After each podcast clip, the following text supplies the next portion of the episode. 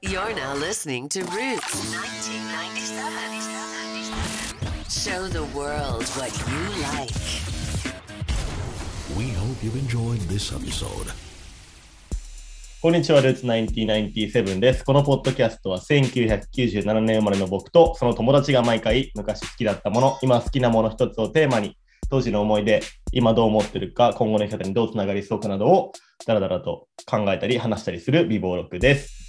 今回は僕が初めてハマったと言っていいアイドルグループ、ももいろクローバー Z について友達と一緒に話していこうと思います。知ってる方は一緒に懐かしみ、知らない方も興味を持っていただけたら嬉しいです。それでは始めていきましょう。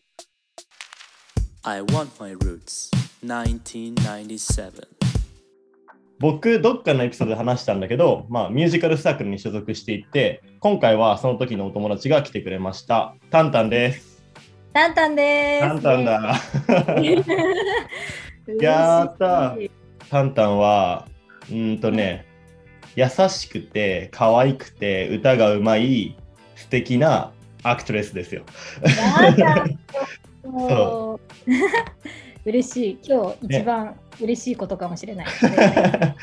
そのタンタンと話そうと思うのが、まあ、ももクロなんだけど、うんももクロが好きだったのって、え？なんか、なん多分さ、サークルかなんかの時に話してて、ももクロ好きなんだって話になったと思うんだけど、うんうんうん。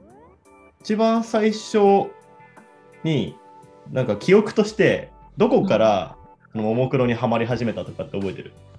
あ私が？うん。えっとね、私が一番最初にハマった曲がうん。ね、乙女戦争っていうはいはいはいはい。日のからハマったのね。はいはいはいはい。2012年ぐらい。そうだね、そうそうんそぐらいか。乙女戦争と猛烈宇宙交響曲ってどっちが早かった？えっとね、乙女戦争が先で、猛烈が後後だった気がするそしたらタンタンの方が古参だね。あれやだ。ある意味ではじゃあ今 そうだよ。ちょっと古参アピしていこう。日。確かに。でも、なんだかんだもう、だって中学2年生から好きだったらさ、うんうんうんうん。10年ぐらい好きっていうことじゃん？そうだよね。だから、まあ、ちょっとここでまたあのももクロ概要を入れとくと、もうまあ、桃色クローバー Z 自体は、今なんかスターダストプロモーションの女性アーティスト部門っていうのがあるの知ってた、え、知らない。なんか前までさ、このさ、ももクロってスターダストの芸能三部ってとこにいたからさ、3B みたいな呼ばれてたじゃん。そうそう、3B ジュニアとかね。そうそうそう。でもなんか今そこがもう新しく部署化しちゃって、スターダストプラネットっていうのになってるらしいのよ。知らなかった。さっき調べたら、そう、なってて、まあ今、さっき調べたら、あの猛烈の方がは先だった。ごめん。あ、本当？あ、じゃあ俺の方が子さんですね。先輩と呼ばせていただきますわあもう。全然。多分3ヶ月とかでしょ。まだ3ヶ月とかわかんない。い。もう俺がその猛烈の MV を見たときには、実は乙女戦争出てたかもしれないしね。そうだね。そのわかんないや猛烈の PV のしおりんを見て好きになったの。あ、そうなんだ。あれ、可愛いよね。そうなんですよ。海賊。海賊イメージ。すごい似合ってるんだよ。しかもそれぞれが。なぜか。なんでって感じだけどなん。でって感じ。なんかちょっと違ったらごめんだけど、あの時期、なんかね、スーパー戦隊も海賊イメージだった。あー、なんか、そうなんだ。じゃん。えー、そうなんだ。だからなんか海賊来てんのかなと思った覚えがあったの。面白でまた話ずれちゃったんだけど、い。概要としては、まあ、ももクロ、今4人で、えー桃田さん、玉井さん、佐々木さん、た高木さんの4人組で、まあ、そこに、まあ、もともとね、有安桃香がいて5人で活動した時に、多分ファンだったし、一番その、なんだろう、まあ、多分徐々にフェードアウトしてたんでしょ、多分タンタンも。私ね、うんそう、でも、まだね、ともしびは燃えてる感じはある。あ、本当に？あじゃあ全然、ごめんなさい、失礼しました。でもね、ちょっとやっぱりでも、押し方に変化は出たかも。ああ、そうなんだ。そううんうん個人的にはやっぱり有安桃香脱退と一緒に俺はフェードアウトしていったかなっていうようなイメージ。で、なんか、俺その代わりにね、エビ中にめっちゃハマった時期があったんで、妹分の。なんだ。はいはいはい。でも、有安が抜けて、うん。やっぱ有安ってこうボーカルとしてのパフォーマンス力はいはいはいはいがあったから、その、それでエビに私も行って、柏木ひなたにちょっとね。はいはいはいはいはい。あれさ、なんだっけ？それこそさ、俺の藤井かなんかでさ、はいはいはい。三人でやるんだよ。うんうんもういきなりマニアックな話バンバンしてる。もうその3人全員辞めちゃう？そうなんか私はそう、ひなたももうやめちゃうからね。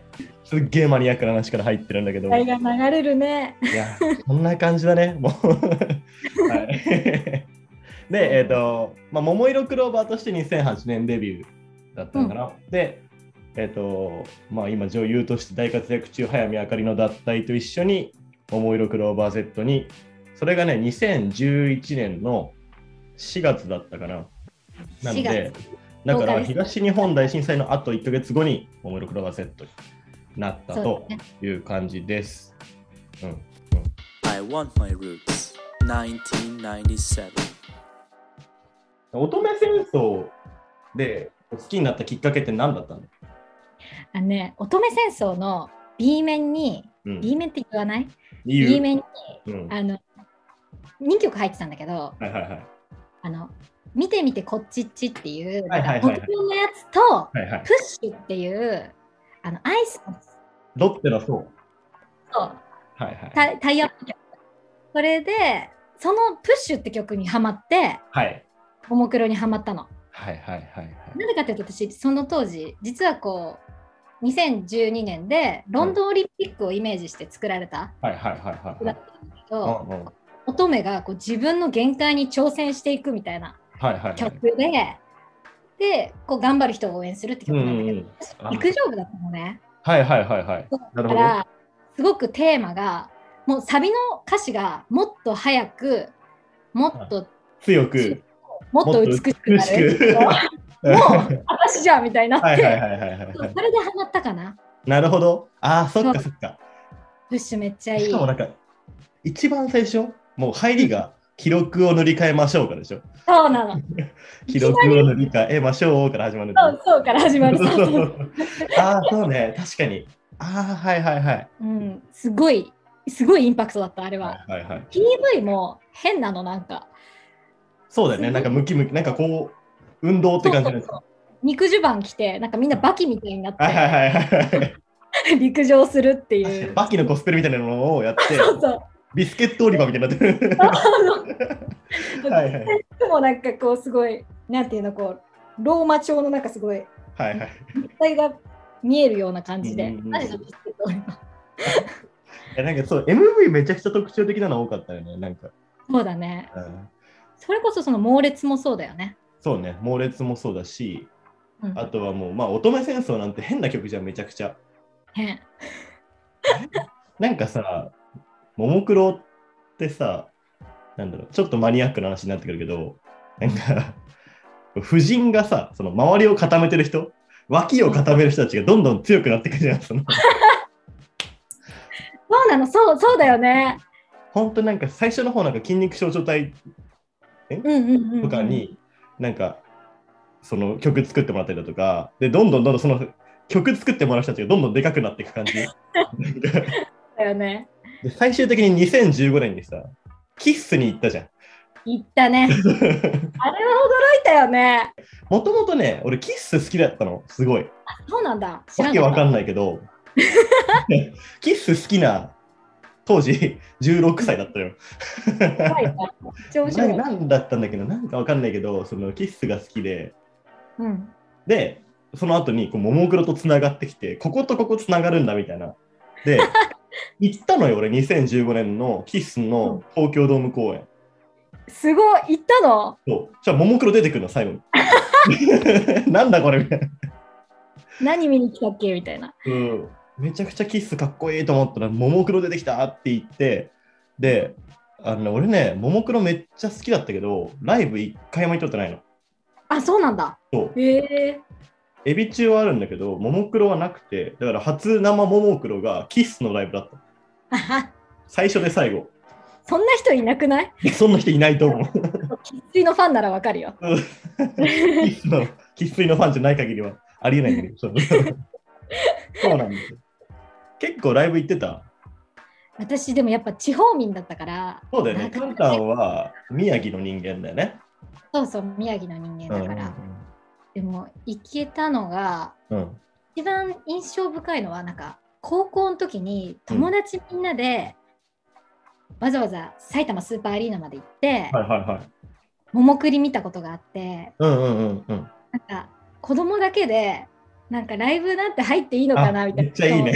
こんな夜にみたはいいな。はいはいはい。埼玉まで来ちゃったみたいな。私田舎者なのにみたいな、それでみんなで見たりとかしたのがすっごい印象深かった。しかもそれがえっとねミュージカル調の年で演出が、それもすごくねこうグッとくるものがあった、うんなんか、だいぶアイドルなのに俺ライブ行ったことなかったんだな。ライブでずっと新しいことをし続けるアイドルだよね。絶対にこう同じところにいないから、もう見させられてるこっちとしてはびっくりしたりもするんだけど絶対にこう置いていかないしだからといって、うんうんうんそういうところにやっぱあーかっこいいなっていう確かにね。うんうんうん。I want my roots 1997. 高校生の時に周りに結構、ももクロファンがいっぱいいたの。いたんだよね。そうなんだ。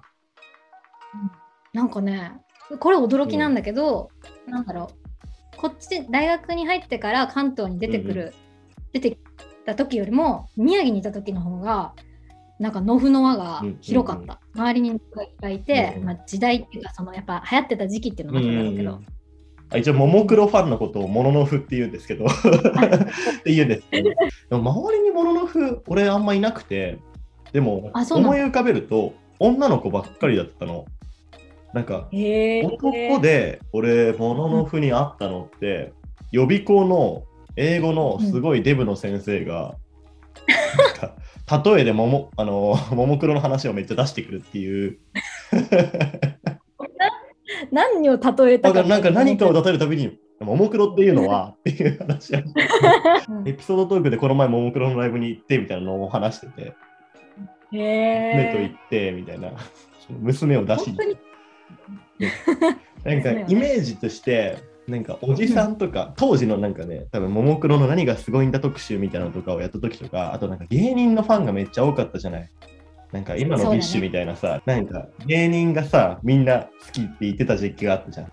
で、まあその時によくそのさ、なんか枕言葉として出てくるのが、なんか例えば高校野球を応援する気持ちとかで見てるとか、なんかはい娘の活躍を見てるみたいな感じだったじゃん。うんうん年上のおと男性たちとか、まあ、女女性の方だとかもそうだと思うんだけど、正直言うと同世代だし、なんならちょっと上じゃん、ももクロの人メンバーは。で、どういう感じだったのかなと思って。私？そうそう、な何なんかどこがどう好きだったのかなとか。なんだろうな。えでもやっぱり等身大なところは、うんうんなんか年が近いんだけど、うんこうありのままでうん彼女たちがいて、で周りのやっぱりその周りのすごい大人から、真剣にこう学んでいく姿とか。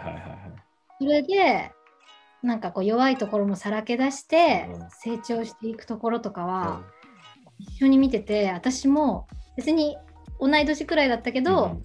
成長が嬉しかったし、うんうんうんなんか私もこういう風になりたいって思ってなるほど、なるほど。結構その等身大のあれだね。それだったら割と。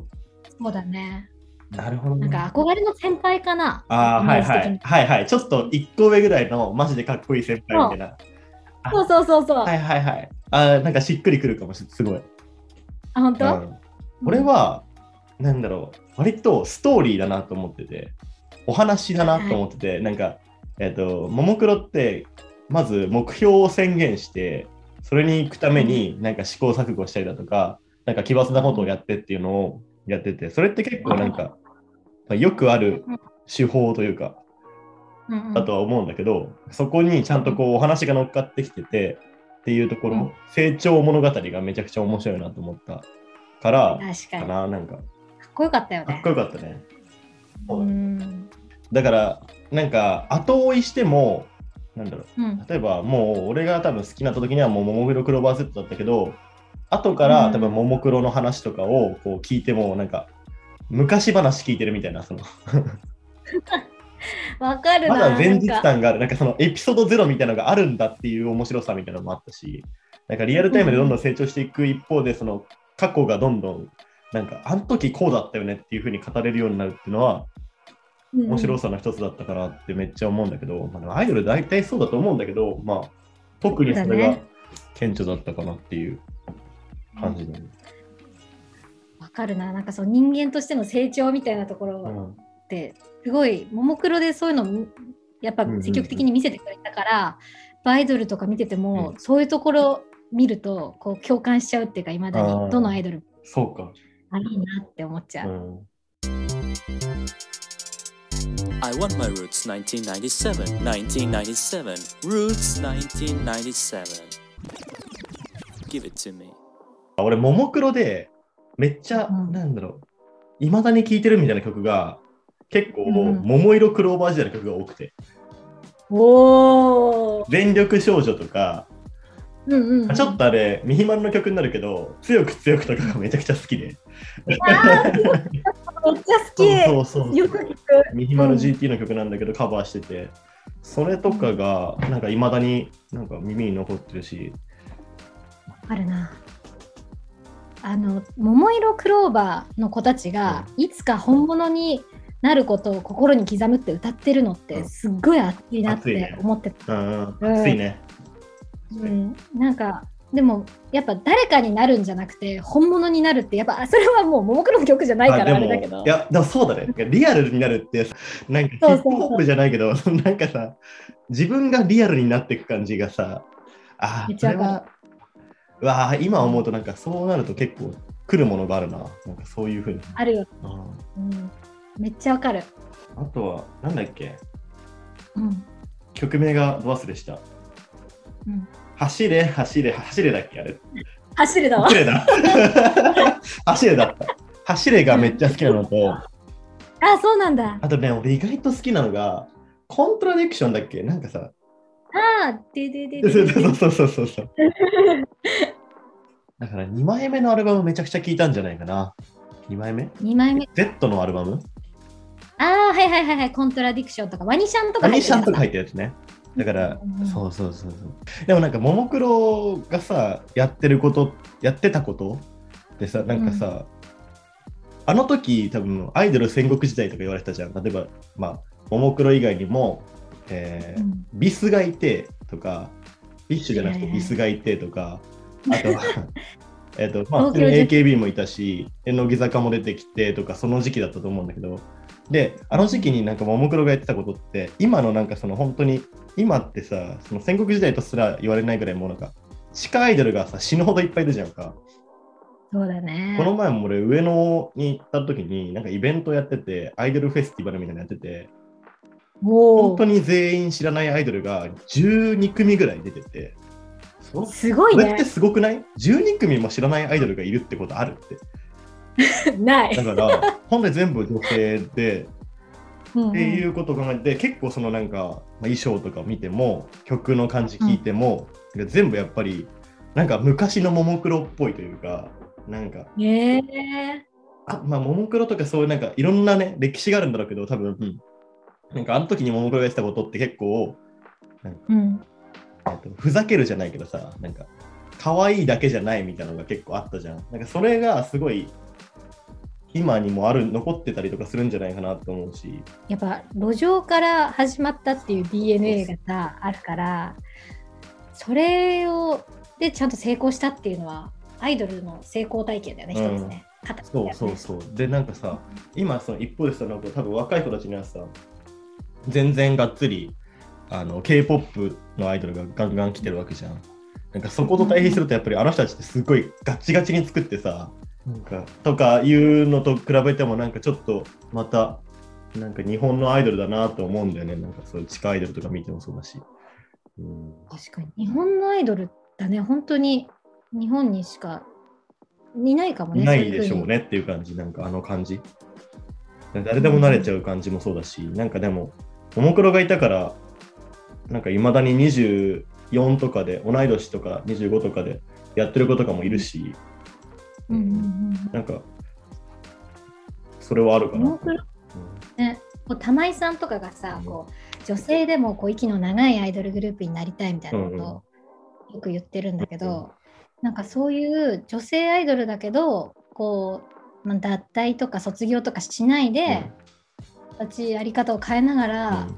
こう存在していくっていうのはこうある意味でそうだね。挑戦的だ確かに。その挑戦はね今も続いてるわけだからね。だから今後に注目でしかないよね。なんか実はそうだね。でもたまに出てくるとちょっと嬉しいしな、やっぱり。あ、まだ元気だ、みたいな。わかるなさ、多分さ、面白いなと思うのが、例えばだけど女優さんとかだとこの年からでもグッと行ったりする人とかって全然いるわけじゃんかそれこそさあの友達で有名なさ松岡茉優もそうだしタレントで、まあ、朝日奈央もさあの辺とかがさうん多分この、まあ、ももクロよりも後からグッと出てきた時になんか一緒に引っ張り上げてなんか来るみたいなその一緒に番組出るとかが増えた時にはなんかだからシスターフットだなとか思ってそういうなんか昔仲良かった子たちがちゃんとこう上がってきた時にこうお互いにやっていけるみたいなのってうんうん。なんかそれが見えてくるのも面白いなと思うから。桃田さんって昔からそういうこと言ってたんだってなんかい新しい子をどんどんやっぱりオーディションで入れるんじゃなくてこうなんていうの？今いる子を大事にすることをに注視した方がいいんじゃないですかみたいなことを、うん。マネージャーの川上さんに言ってたらしい、えーまあ、だからもうかなこちゃん自身もこう周りに対して思うところがあるのかもね、はいはい。もしかしてね、うん、まあ、だから、僕たちもって感じだね。そうだね。まとめ方が下手くそすぎて、ちょっとビキビキ。ないことがありすぎてそうそうね、難しいんだねすごいよくやってるねいつも切りまくってると思ううん。うん聞きやすいよいつもだから、結構今回も話してるけど、話してないことになってることも多いと思うので、えーはい興味のある方は、僕たちと一緒にお話ししましょう。収録外で。え ね、ぜひ。タンタンのインスタでも貼っとくか？もう。ー鍵垢だけど鍵やからダメだ。そんな感じで、えー、ももクロのエピソードこれで終わりとなります。聞いていただきありがとうございました。またお会いしましょう。